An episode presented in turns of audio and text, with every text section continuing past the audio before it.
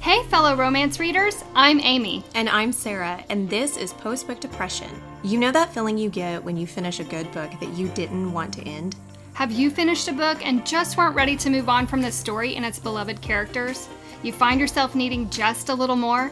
Well, this multi trope romance podcast gives you the opportunity to dig deeper with us into books we love as we discuss all the reasons we can't move on. Feeling chatty? You can continue the conversation with us on Instagram at Post Book Depression Podcast or on Facebook in our Post Book Depression discussion group. We would love for you to subscribe to our podcast and take a brief moment to leave a review.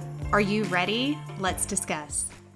Welcome to the show, everyone. Today we're going to discuss Darling Venom by Parker S. Huntington. The first few minutes, we're going to do a brief review of the story without any spoilers. Then we are going to shift into that deeper book discussion, which will include plenty of spoilers. But as always, we're going to let you know before we shift into the discussion portion. Darling Venom is a broken love story about an unlikely bond between two young restless souls that ends in tragedy. Forced to deal with the consequences, just when one story ends, another one begins in the most unlikely of places. This moving story is laced with angst and forbidden romance, but weaves in beauty after tragedy. As a caution, this story does deal with a heavy topic, so we want to be mindful and encourage you to check the trigger warnings for this story before you go in. Sarah, what did you think of Darling Venom? Amy, the story is so raw. It's very heavy, it deals with a heavy topic. I was emotional throughout reading this entire thing. I just felt like she addressed the topic very well. She there's a lot of grief. There's she deals with there's a character who is very much going through the stages of grief and we see that in a way that a lot of times you don't see how people are being impacted by the topic that is addressed in this story. Mm-hmm. So I found it very moving. It was a phenomenal story. I, I really enjoyed it and I kind of I'm a little hesitant to say I enjoy this story because it is so emotional what we are reading, but she did it very well. What did you think of it? Even with the heavy topic, I would encourage people to read the book. Yes, it's, it is. It is a tragically beautiful story, and while, like you mentioned, it does cover a heavy topic, I thought also that Parker did a wonderful job of working through the journey and the raw feelings of grief and tragedy. This is an age gap forbidden romance, and you know those are some of my favorite tropes. So this book was one that I did fall in love with, even though the topic of it is very heavy.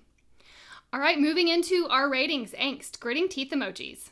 Okay, I actually just changed this because I was thinking about it. I had written something else out, but I'm going to say a four. Okay. I had it at 3.5. I could probably go 3.7. I, I felt that there was quite a bit of angst with certain points in the story where it was heightened for me, but there was also, I don't know, throughout, I guess I didn't feel the weight. A lot of times when you have a really angsty story, you feel that weight, and I didn't quite feel that as much, I guess. So, okay, what do I want to rate it? uh, I'll go 3.75. There we go. I changed it twice. What did you rate? I gave three out of five like you, I didn't find myself stressed throughout the book, but the overall topic of the story was heavy, which contributed to the angst factor for me. Yeah. Humor, laughing emojis. I gave it a 1.25. There's some throughout that made me kind of chuckle, but overall, I did not find the book to be humorous. There's just moments in it that.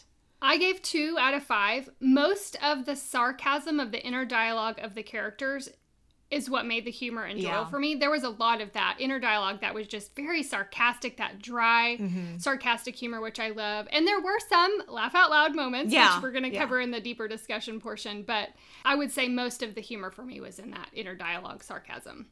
All right, spiciness, fire emojis. I gave it a 2.5, not because there's a ton of it, but because the moments that they do have are wow, I did three out of five. Like you said, there's not a ton of scenes, and it is definitely a slow burn. But when they finally happen, there's definitely descriptive dialogue and details that bumped my rating a bit yeah. higher. All right, tears, crying emojis. I probably should rate this higher. I did a three. I did I, a three. Tell me why you gave it a three. I did not cry throughout, but I did cry. It's heavy, it's sad. There is tragedy that just is tears your heart out. So I gave it a three. I didn't go any higher because I didn't feel like You weren't like sobbing through the whole thing. Not through the whole thing, no. Mm-hmm. Yeah, this one got me in the fields department for sure. The overall topic of the story is heavy, and there are a lot of sad scenes that were difficult to read. What the characters deal with personally and how they process grief were really the contributing factors in my rating. All right, overall, how many I gave, stars? I gave it a five. Did you? Yeah, this Okay. is a five for me. It's a moving story. It's done so well, and it's just one of those stories that kind of stays with you. Mm-hmm. So it's a five for me. I did 4.25. I love the writing style for this one with both the hero and the heroine points of view and mostly short chapters that were fast paced, which helps because it is a long book, so it does break that up. It didn't feel long. It's a beautiful story of healing and working through grief and forgiveness, and that it just really moved me. That concludes the spoiler free quick review of the story. Now we're going to shift into the deeper discussion portion, which is going to include plenty of spoilers. So if you haven't read this story, stop right now. Go check it out, come back and listen to our discussion, and then let us know your thoughts on the story. You can always hit us up on Instagram at Postbook Depression Podcast or on Facebook in our Postbook Depression discussion group, and you can always email us at postbookdepressionpodcast at gmail.com. This book is a doozy and there is tons to unpack, so let's kick it off, Sarah. The book breaks into three parts, so that's how we're going to break up our discussion today. Starting with part one, we kick off this story with Charlotte and Kellen meeting on the rooftop of their school. Let's dig in. Okay, let's dig in. So I was so startled when she first gets up on the rooftop and sees this young teen boy sitting there about to like go over the edge. It mm-hmm. was kind of a shocking moment because we know at this point as she's walking up, she's going up there to commit suicide. She has had tragedy in her family and she just kind of feels alone. Mm-hmm. And when Kellen is up there, I was very taken back. I was surprised, especially his internal dialogue when he thinks, Am I hearing things? Because he doesn't really think Charlotte is there. Yeah, I was surprised that someone else was there as well and that they were both there for the same reason. I really loved that they kind of had a connecting moment when she asks him to wait and stop and then they have a conversation and kind of shift gears a bit into some conversation and dialogue that keeps him from taking that uh, decision to the next step and this moves them into their conversation about struggling with what Kellen calls the black slug Yeah. and how they're dealing with that. And they make this pact essentially that they would come back every Valentine's Day to check in on each other. What did you think about the fact that he would not allow her to have any communication with him throughout the year? I really had a hard time with that because I just wanted these these characters had this connection and I wanted so badly for him to not feel alone. And the fact that he was not allowing Charlotte to connect with him at school, I understood his reasoning behind it because she does not know the extent of the bullying he endures mm-hmm. and the fact that he was trying to protect her from that kind of bleeding over into her. I appreciate it, but I also didn't understand why can't they have more than just the notes in the books that they kind of develop. And also I I feel that it alluded to that they had more communication throughout the year than what we realized that they were passing these notes back and forth. It does. And I wish, honestly, that we could have had a little bit more of that. I know the book is really long, but I wanted to be privy to more than just the little snippets that we did get because it seemed like every now and then they might have connection in person, but when nobody was around. Maybe I'm wrong on that. Well, and I also felt like by doing that, they were just isolating themselves more, giving more room for that black slug to just grow. Yes, but as we get further into the story, I feel like Kellen did that intentionally. Mm-hmm. Kellen had made up his mind. Yeah. And he knew he was going to go through with his suicide. He did. And the fact that he had already resolved to make that choice, I, I don't really know why he prolonged it. I'm thankful that he did because I feel like he was a lot of healing for Charlotte. But at the same time, you know, he was just enduring so much that I wish that, I don't know, I wish that he would have allowed her to be there for him more. It seemed like when she tried, he kind of pushed that away. He didn't want anybody to help him. Yeah, I, had those same feelings, and it made me sad for him Mm-hmm. that he would just prolong that choice inevitably for four years after having made that decision. As we get closer to that four year mark, we know that Charlotte goes to the principal and tries to intervene in that last year when she's really having these realizations that he's definitely unwell and if she doesn't try and intervene he's going to make this this choice so she does go to the principal she's the one that kind of breaks the contract as he calls it by speaking to him in public and really trying to reach out going to his house this angers him and ultimately he calls off their next Valentine's Day meeting. How did you feel when those scenes were taking place?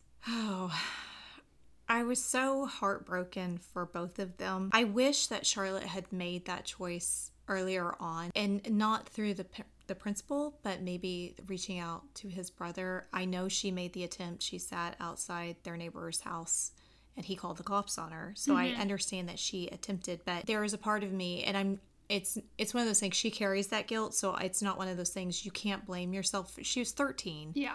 you know and by the time she finally makes the decision she's 17 so you're young and we It's don't a heavy burden. it's a heavy alone. burden and you you don't want to betray the one person that you're connecting with especially because when she was 13 she's having those thoughts as well hers Mm-hmm. just kind of kind of gets better but i wish that she had i don't know maybe sooner done something different and for kellen i was so heartbroken because she's making a, a an attempt to help him and he's rejecting it but I also understand that I can't even comprehend how he's feeling and those emotions that are driving him to make that decision. So, if you're already in that mindset, I, I guess his anger makes sense to me. It was just, it was hard. It's hard to, it's kind of one of those things where I don't know. I don't know what the right thing would have been and how she could have done anything differently that would have impacted without angering him. Yeah, I agree. And the fact that she did finally make that choice to try and reach out to someone for help ultimately I think was the right move. Do you know the person that I felt the most frustration with was the principal in that scenario because Okay, yes. nobody contacted Tate mm-hmm. and I didn't understand. Legally she was obligated to she was that. obligated. and she and- definitely dropped the ball on that. 100%. And, you know, I know that this is a prestigious school and I understand that, but how can you not? Yeah. And if you're calling in the person that is having these thoughts and these feelings, you don't call them in by themselves. No, you don't. You call in their guardian, you call in their parent, Their support. you call system. in their support system, and you have the proper people in place before you just call them into the office. So honestly, I had a lot of anger towards the principal. Again, he Kellen at the end of the day, he made the decision he made and it's his choice. But as somebody who is an authority, she handled it wrong.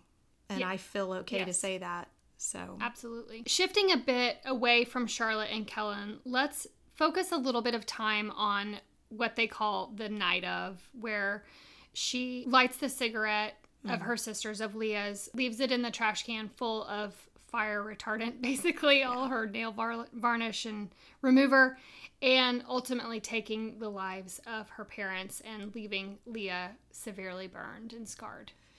So that was heavy because we know that there's a fire, but I didn't understand how Leah had suffered because she was out with her boyfriend at the time. So when we find out that Charlotte is terrified to walk out of her room and Leah goes in and gets her, but she, I mean, she would have made it out if that wall had not collapsed onto her. That was a very tragic scene to know that they had endured that, her being so young.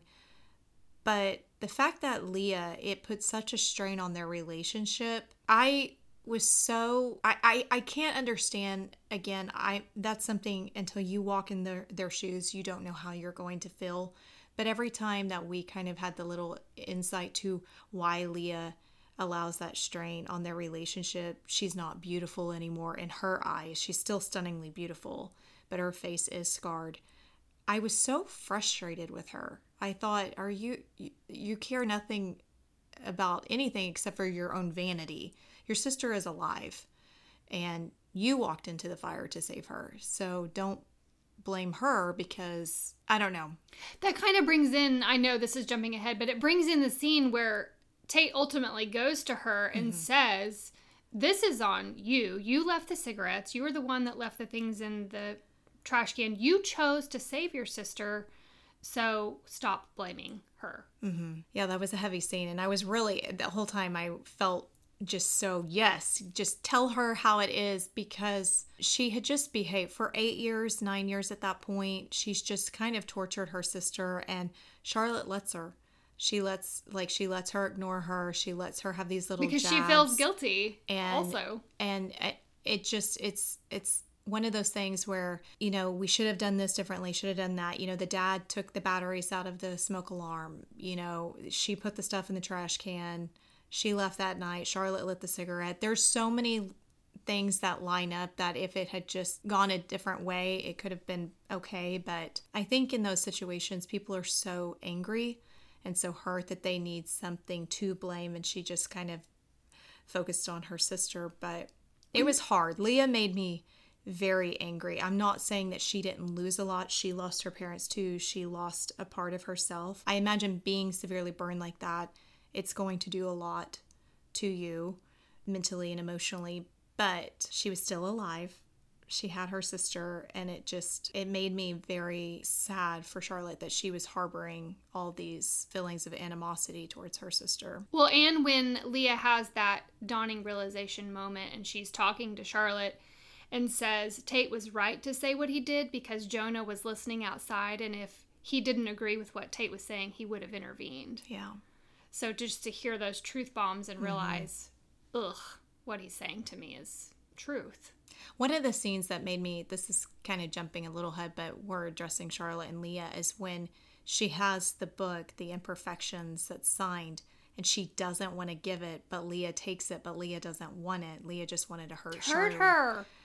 I just, it gutted me for her because, you know, Charlotte has just allowed her to just, she has become her punching bag essentially. Leah and, just chooses to punish her over and over mm-hmm. and over again, and Charlotte allows it, like you said. Yeah. So you brought up that Tate comes and confronts her, and I'm so thankful for that. We're going to shift here in a minute to the other characters, but Tate really kind of opens up Leah's eyes, and that moment that she realizes all these years how she has been treating her sister, it shifts their relationship, and she she really kind of you know takes a look in the mirror like I can't treat her this way. I love her. She's alive and she's not solely to blame for this tragedy in our lives. And so I was very thankful for that because it repairs that. Because I think Charlotte needed that because a big part of what they went through and how Leah treats her is the reason she was on the roof on Valentine's Day with Kellen to begin with. That's right. It was, you know, kind of the catalyst that led her to I don't even want to live. It's not even worth it. My parents aren't alive and my sister blames me. So when they have that shift in their relationship and she that scene where she walks in with the the outfit yeah. And it's not even I love that scene so much because it's not this big grand gesture. It's mm-hmm. something very small that before Leah never would have done. Right. And Charlotte notices something is happening right now. Mm-hmm. Something is shifting between us. I don't know what it is, but I'm not going to complain about it. I'm going to take it as a white flag and just chooses the outfit. And that's it. I mean, it was just so simple. Mm-hmm. The one with the jacket, and Leah walks away, and it's like that shift in their relationship taking a turn yeah. finally. Well, when she gets the clip that her mom, it was the only thing they had because they lost everything, and she takes it to Leah to wear in her hair. That was a grand And gesture. she says, Will you put it in there for me? It was a beautiful moment because you see that restoration that's happening with those sisters and not just them as sisters but for Leah too. It allowed her to open up to start truly living to pursue the relationship with their neighbor Jonah, who has been in love with her, but she couldn't accept that mm-hmm. love because she couldn't see the beauty within herself. And she had a lot of bitterness and anger that she needed to work through to open herself up to that. I was thankful for those scenes and, and for Tate taking that step. I was too. And one of the common themes through this book are characters dealing with inner struggles and having to overcome the way they view themselves and just transforming their mind mindset to accept who they are and the choices that they've made. And I love how beautifully it plays out in Leah and Charlotte's relationship.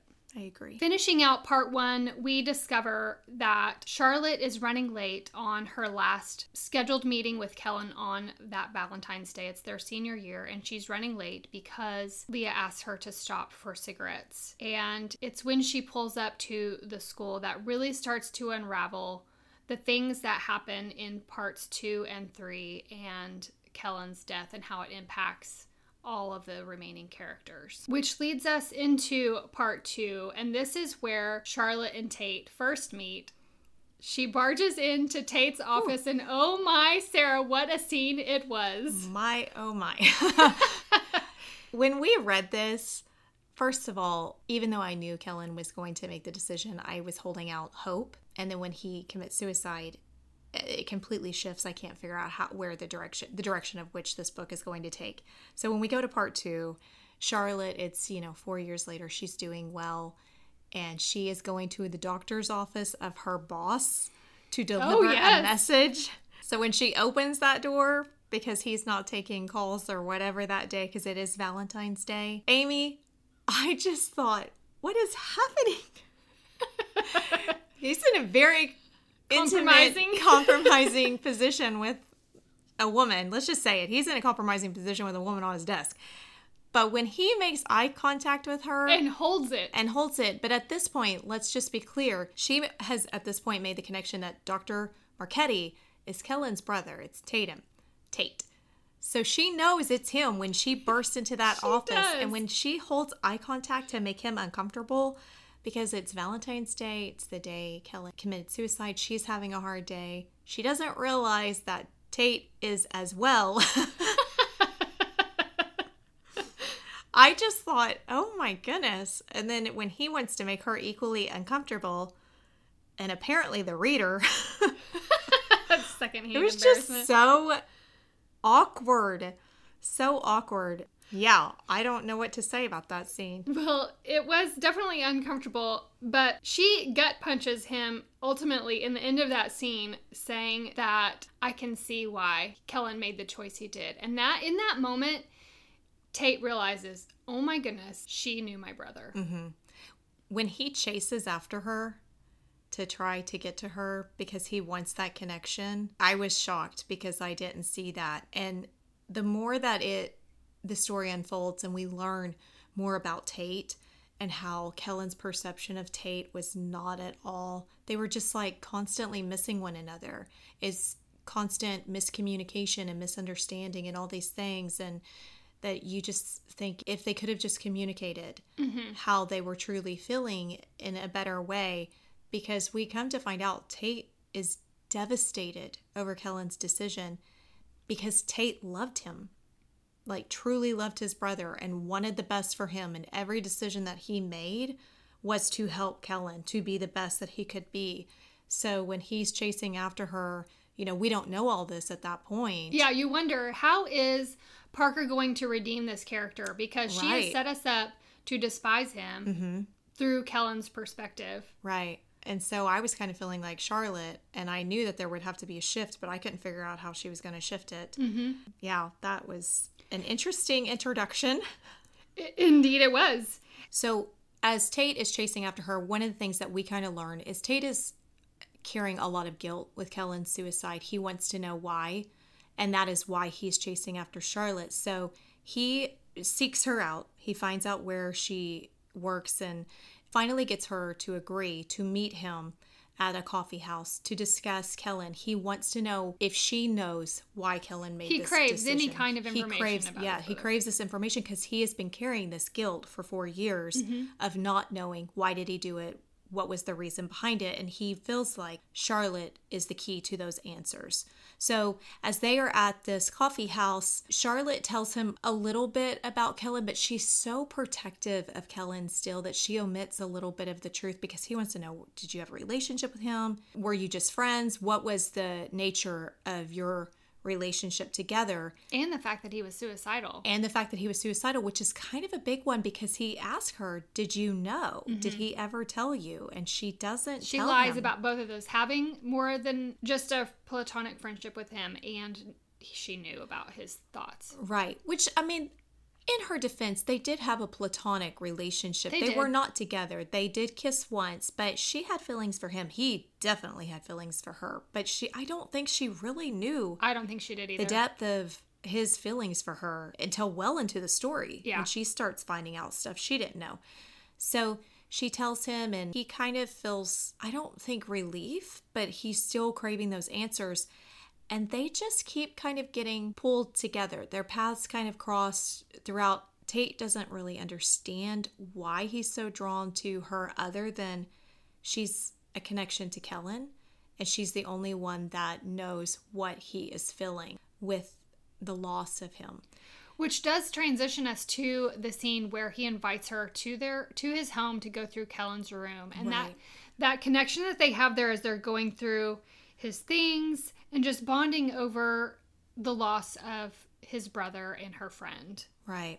And that is a very heartbreaking scene because it's almost intimate. It not is. just not just Not in a sexual way, but just in a no, but in a I mean kind of in a I mean they do have a moment where Mm-hmm. she breaks down. She tells him her story of why she feels kind of alone and he feels protective of her, but he also realizes he has a little bit of attraction to her, yeah, which is not kind of a pivotal moment in the story, I think. It is. And he doesn't like that because he's thinking this is my brother's best friend, but also he's 34, she's 23, so he thinks that she's a child. But they have this kind of moment in this room, which is interrupted by. vulnerability. Yeah. Vulnerability. Yeah.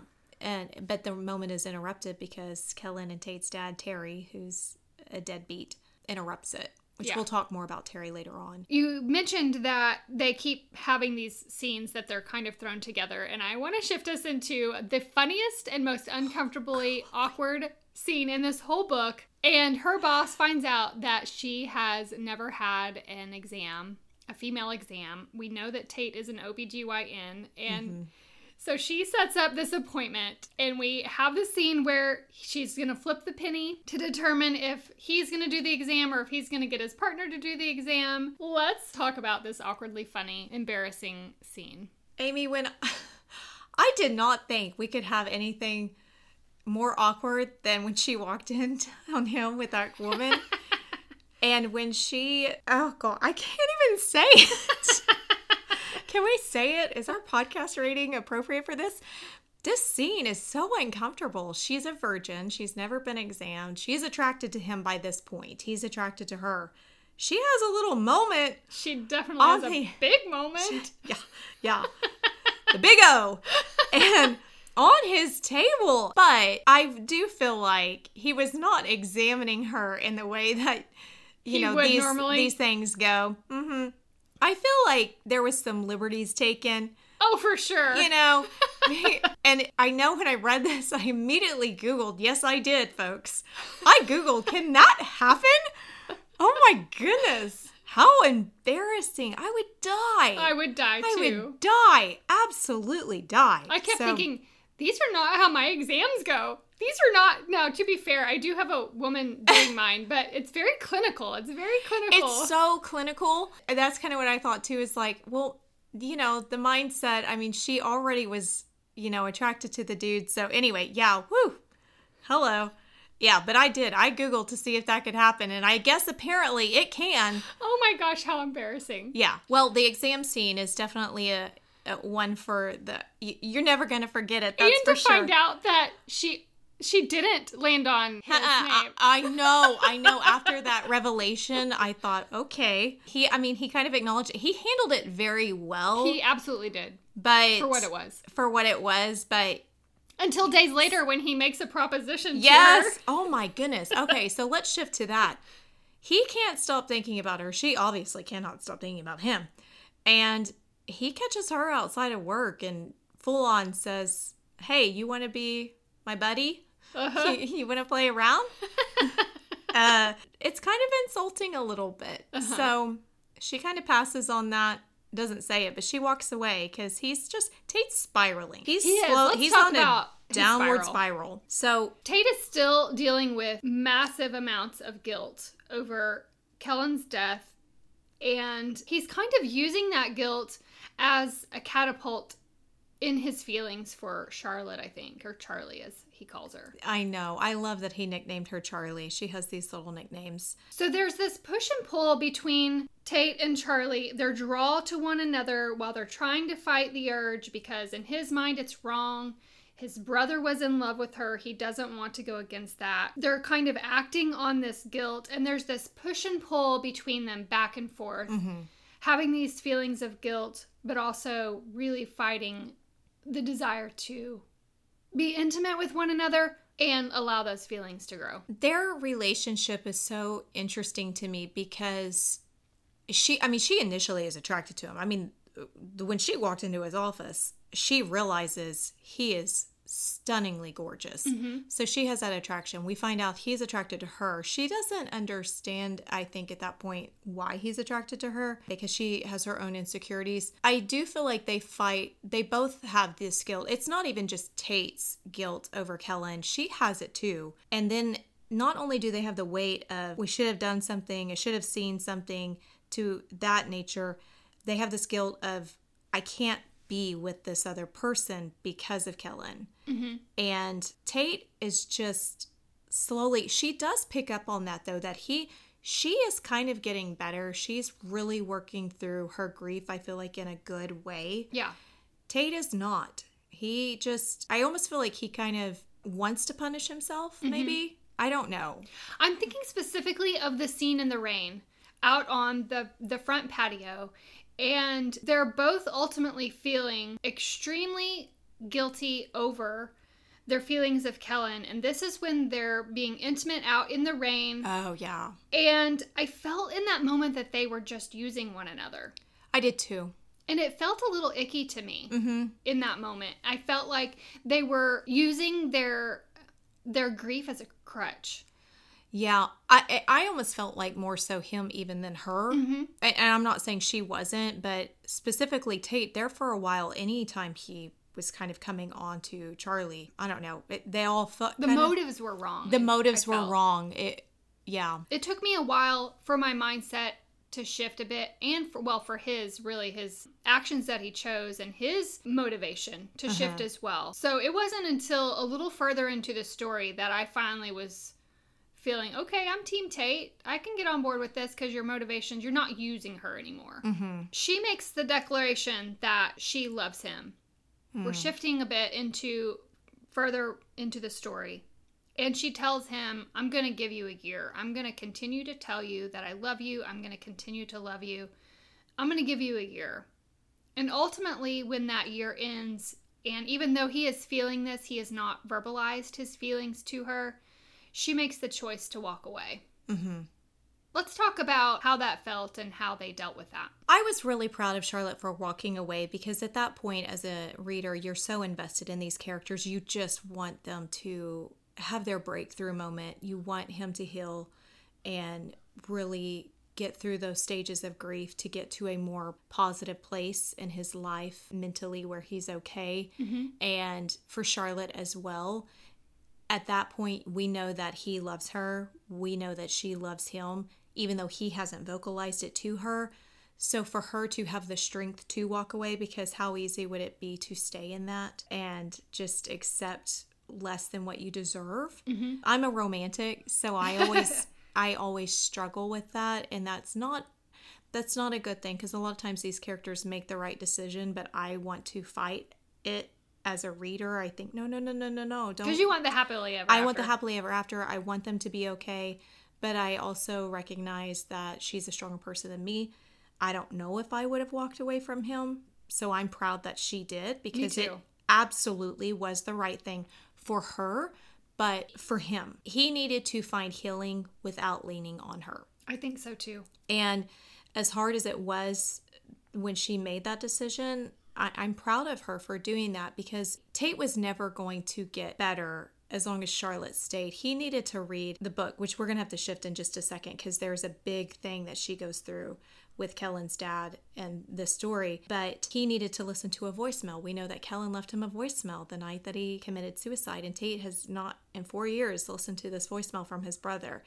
So there were some steps that Tate needed to take. You mentioned the voicemail, which I thought Charlotte brought up a very good point in the fact that here you have something tangible that your brother has left you, and you have made the choice to ignore that. She, uh, you know, in her inner dialogue, talks about how she couldn't wait to consume the letter that he left for her.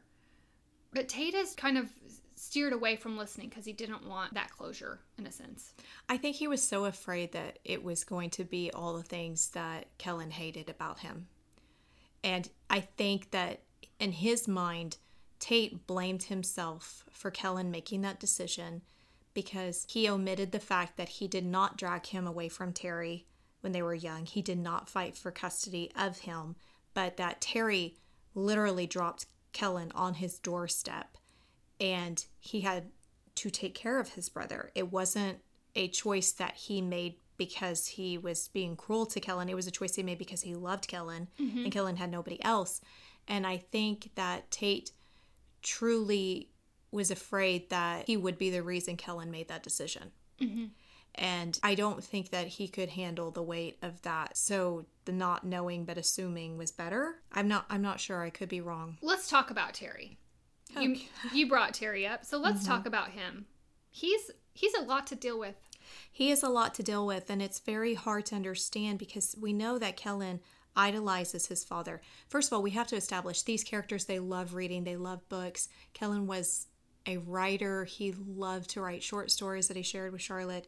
And we know that Terry was an author as well. We know that he had this book that is supposed to be the best of the best of the best books, The Imperfections. Did you and pick up on the fact that Kellen wrote the book? Yes, I did. Yeah, as soon as we find out, because we find out that he plagiarized it. He tells Tate at one scene he plagiarized, and I knew instantly then because I think at that point too, we know that Darling Venom, the manuscript exists. Mm-hmm. And as soon as we know there's a manuscript that exists, I knew because it was everything. They kept saying it's unlike anything he's ever written. It's unlike anything he's ever written. I think at one point somebody refers to Kellen as being a prodigy. And so for me, I knew, but we don't get that confirmed until literally, literally the, very, the very end. end. I picked up on that as well when he admits to the plagiarism. Mm-hmm. But I did find after reviewing my notes and going back, in one of the very first scenes, I think it's when Charlotte is 14, he picks a fight with someone in school because they accused his dad of plagiarizing the book. And so there's some foreshadowing oh. there, ah. which I didn't notice until I went back to review my notes that I'd taken. Wow. And I... so it wasn't until he admits to the plagiarism to to Tate that I really start to have that light bulb I on. remember the mention of that, but I didn't make that connection when I, I, I made the connection when Terry confesses. I didn't make the connection when which is interesting says, to me that Kellen beat this kid up because he knows mm-hmm. it was plagiarized. Yeah. So he's standing up for his dad even in that moment as a young teen, mm-hmm. knowing what his dad took from him. It kind of makes that moment where Charlotte tells him that first time that they meet that The Imperfections is her favorite book that just the joy on his face. Yes. You know, because it's it his favorite full circle, too. doesn't it? It really does come full circle. And it's such it just makes this tragedy so much more magnified, I feel like, because of all he could have accomplished. Mm-hmm. And the fact that his book was being studied at like you know the collegiate level and and classes and and people were you know they made a movie about it didn't they mm-hmm. and so so we know that Kellen left a manuscript. He she finds out four years later, Leah had kept a letter and he requests her to take this manuscript, Darling Venom, which I love his nickname for her. I love the nickname. And ask her to finish it. And so she has to, she realizes she can't. She needs Terry. Mm-hmm. And at that point, she does find out Terry plagiarized, but he's still an author. Yeah. And he can still do it. And so they kind of work together on this. And Tate does not love that idea. No, he's established several rules for for Terry. Terry, yeah, Terry was a really bad dad. But one of the things that I loved in throughout this story, as Charlotte or Charlie and Terry are writing and editing Darling Venom for Kellen, is that Charlotte continues to encourage Tate to repair that relationship. She does. And she also encourages Terry because she reminds him, You wrote books before this. In that scene where she had, they're standing on the, the doorway and she's making him say, I am not a fraud.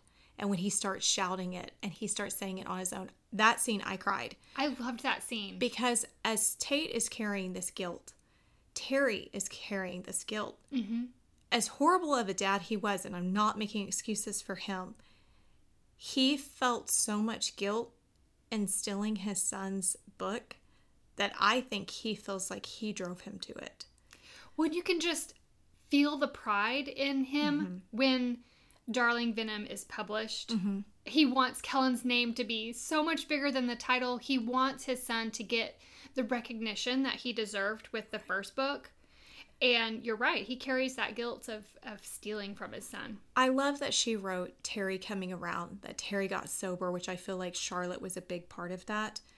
That he got sober and started to be a dad and they don't have a normal father son relationship but that there is a little bit of healing that takes place between Terry and Tate and that at the end we know that Darling Venom does incredibly well and they are honoring Kellen and they have Terry speak at it, which I thought was so funny because the lady gets up because he's talking about himself. She's like, "This is about Kellen," and he's like, "Or this is about Mr. Marchetti," and he's like, "I am Mr. Marchetti," but he gets around to acknowledging publicly mm-hmm.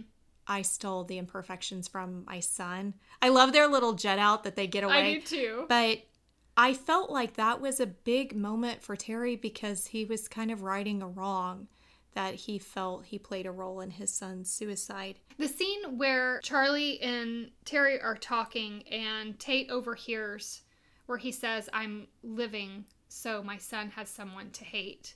Mm. And then where it comes full circle and Tate finally tells Terry, Stop living for me to hate you, live for you. Mm-hmm.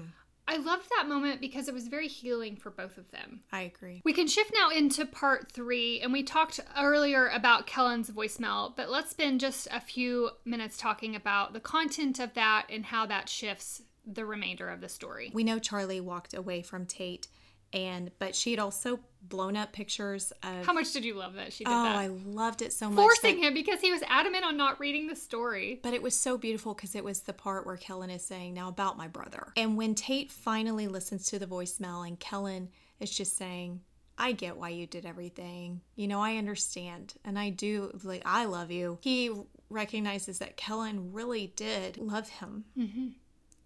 And he could see that he was trying and that Kellen was just kind of fighting against that. But Kellen had already resolved to, I'm sorry. It's so emotional. This is a very sad topic. And the healing, though, that took place for Tate to understand that Kellen didn't make this decision because of Tate. Kellen made this decision because he was hurting so badly. It was something within inside of himself. Tate didn't know he was being bullied. Tate didn't know the treatment that people were that he was receiving from mm-hmm. others. Kellen kept him from that. And I was thankful that he had that for his brother, that at the end, he wanted him to understand that I love you. And I also loved that he asked him to watch over Charlie. I was surprised that he called her by name, but I found, I think ultimately he wrote Darling Venom for his brother. I do too. And I think he knew that both Tate and Charlie needed that story. Mm-hmm. I think it was kind of interesting because when you bring that point up, they read it as though Kellen had the happily ever after with Charlie. Mm-hmm. But if he wrote it for Tate, maybe it was Tate gets to have the happily ever with Charlie mm-hmm. because she's so, there's just something about her that these guys are drawn to. And I think Kellen saw that I think he did too. I think that's why in his voicemail he names Charlotte and says, I want you to seek her out and be someone important to her. Make sure she's okay mm-hmm. and keep an eye on her. That was just, I don't know. I don't know what I expected the voicemail to be. I knew it was going to be something uplifting to help heal mm-hmm. the broken parts of Tate's heart, but it was just so much more than what I had imagined. So Tate goes, he reaches out to Charlie, goes back to her, and I love that he does. I love that she goes up to the rooftop and he's there. I love that too. I was hesitant at first on how I felt about it because in her inner dialogue, she's thinking he is shifting a safe space between Kellen and I, and he's taking those memories essentially and replacing them with memories of Tate. Mm-hmm. But ultimately, I'm glad he did that. Well, when he gives her the reason why, I think it's so beautiful. And we know that they finally come together. We know that he tells her, I love you, and I'm not going to get this all right. But one thing I can tell you is I will love you forever for the rest of your life. It's so and beautiful. It was so incredible. And I love that he chose that spot because he does propose to her there. And she realizes in that moment she needed that. She needed those happy, those tainted memories of like the tragedy with Kellen mm-hmm. to be replaced with something beautiful and healing yeah. and healing. And so we know that they they end up happily ever after. They get married. We know that they have this beautiful scene where kellen is being honored. His book is doing well. Terry confesses i love the scene again i have to say that. They dash out and they're giggling they're laughing because they're they, running away. I love that parker chose to end it on that happy up beat yes. vibe. And then he's worried because she's pregnant. he's like, my wife, she's pregnant. She's running out. But the the look, I can just picture him in his car and he sees his wife and Terry running and she's giggling. and it just was such a light ending to such a heavy read that was so just hard. And one of the things I haven't done in a while, I have a song for this one. You have a song. I have a song. Tell us more. So I chose Flares by the script and it's just a very moving song and I've heard it a few times and I was listening to the radio the other day and then I was thinking about this book and I thought, "Oh, that would really fit with Darling Venom." And then when you read the lyrics, it really I don't know, for me it stuck and so I associate that. So if you haven't listened to the Flares uh, or Flares by the script, go check that out. Thank you so much for joining us on this episode. We hope you enjoyed the discussion of Darling Venom and want to continue the discussion with us. If you or someone you know is struggling with thoughts of suicide, there are resources available. You can reach out to professionals at 988 lifeline.org, or in the US, you can text or call 988 to speak with someone. We would love to hear from you. What were your thoughts on this story? Hit us up on Instagram at Postbook Depression Podcast or on Facebook in our Postbook Depression discussion group. You can also email us at postbookdepressionpodcast at gmail.com. Until next time, keep reading.